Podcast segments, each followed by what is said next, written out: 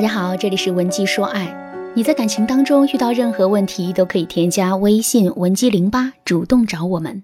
我们这边专业的导师团队会为你制定最科学的解决方案，帮你解决所有的情感问题。在挽回爱情的过程中，最难做到的是什么？有人说自身心态的调整，因为确实有很多人无法调整好自己的心态，所以在挽回爱情的过程中，暴露出太多的需求感。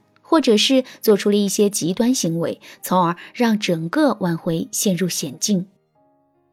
有人说是挽回的方法和技巧，因为他们在挽回的时候确实会面对很多实际的问题，比如刚分手的时候不知道该怎么进行朋友圈建设，复联后不知道怎么跟前任聊天。可是，在我看来，这些问题都不是最难的，因为挽回的方法技巧我们是可以学习。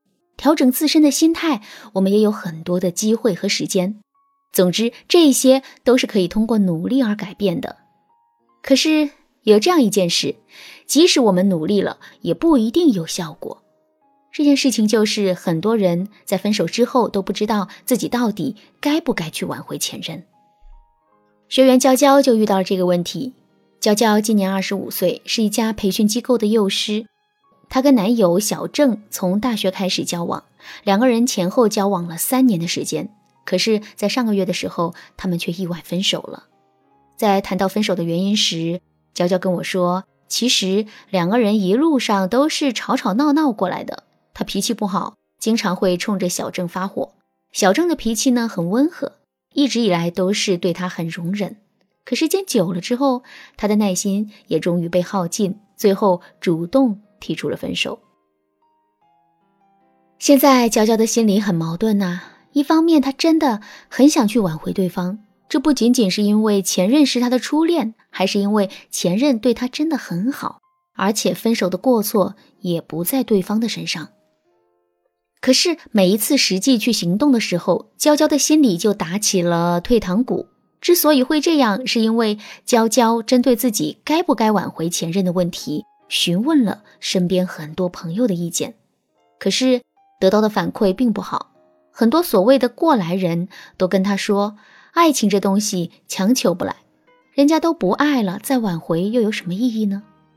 或者是人家都把你抛弃了，你还要上赶着去挽回，难道一点脸面都不要了吗？在这些想法和建议的综合作用下，娇娇陷入了两难的境地。到底该不该去挽回前任呢？娇娇不知道，于是跑来找我做咨询。我没有直接告诉娇娇最后的答案，可是给了她两个判断该不该挽回的标准，让她自己去做最后的决定。第一个标准是看自己还爱不爱对方。很多人都觉得“爱”这个字啊很笼统，因为到底什么才是爱呢？这真的很难说清楚。但是，虽然“爱”这个字我们说不清楚，我们可以把这个字拆开，然后再来思考这个问题：爱到底是什么呢？在感情最开始的时候，它是两个人彼此之间的吸引；当爱情结束的时候，它就变成了我们对前任的需要，以及我们在这段感情里的沉没成本。我们先来说一说对前任的需要。怎么才能知道自己对前任的需要程度呢？很简单，夜深人静的时候，你闭上眼，会不会想到他呢？曾经的回忆浮现在脑海的时候，你还会不会撕心裂肺呢？你会为了前任茶饭不思、无心工作吗？什么都会骗你，但是感觉不会。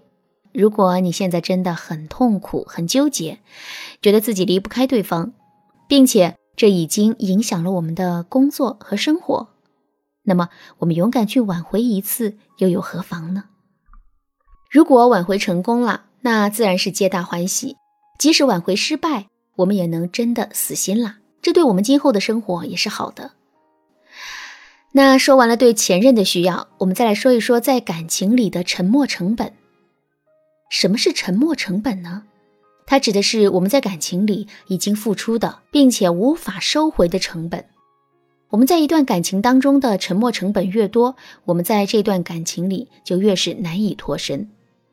不过呢，我们还是要理性看待自身的沉没成本，如果两个人在感情当中的位置严重失衡，每次都是我们主动去付出，男人对感情的投资却很少。如果是这样的话，我们一定要谨慎的考虑挽回的问题，因为一旦我们主动去挽回，这就意味着我们会为这段感情投资更多，然后我们就会更加离不开这段感情。这也就意味着，一旦挽回没有结果，我们就要承担更大的痛苦。如果两个人在感情里是同等付出的，彼此都对这段感情投入了很多。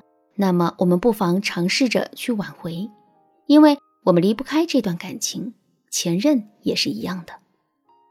这个时候去挽回，最后的成功率会非常高。好，原理说完了，我们用这个原理来看一看娇娇的例子吧。首先，从需要的角度来说，娇娇现在的状态是自己的心里很纠结、很痛苦，并且因为自己是过错方，所以内心呢也有很强的内疚感。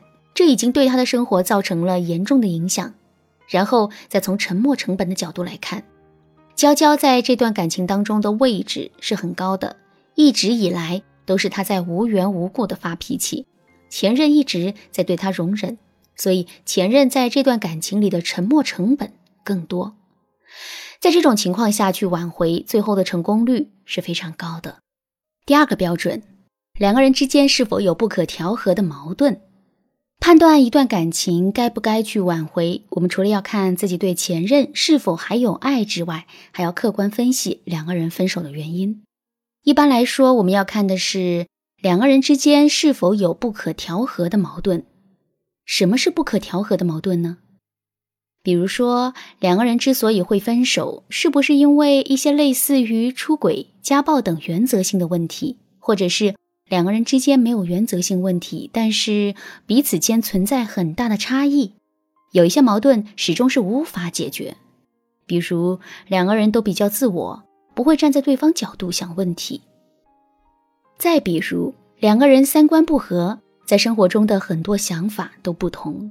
这些虽然都是小问题，但是日积月累都会成为不可调和的矛盾。如果两个人之间并不存在这一些不可调和的矛盾，那么挽回的过程相对来说是比较容易的。挽回成功后，两个人复合之后，感情再次出现问题的概率呢也比较小。那如果两个人之间确实有一些不可调和的矛盾，我们还要进一步的进行分析和判断。就拿上面娇娇的案例来说，娇娇之所以会跟前任分手，是因为她控制不住自己的脾气。总是对前任发火，结果到最后透支完了前任的耐心。在这个过程中，两个人肯定因此发生过很多的摩擦，可问题却始终没有解决。这符合不可调和矛盾的特征了。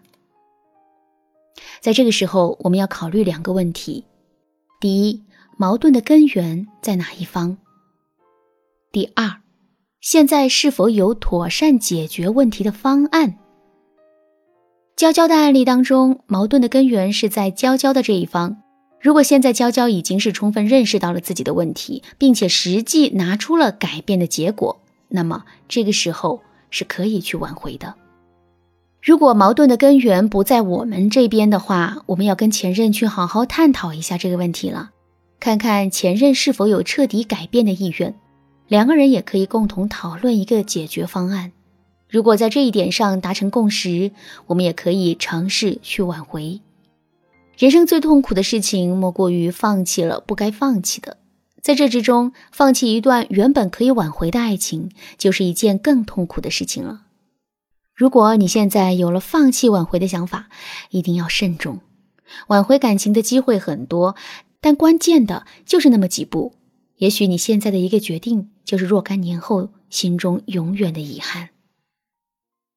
如果你的情况很复杂，看完上面的分析之后，依然不知道该不该去挽回，你可以添加微信文姬零八，获得更高阶的判断方法，或者是得到针对性的指导。好啦，今天的课程到这里就结束了。文姬说爱，为你一生的情感保驾护航。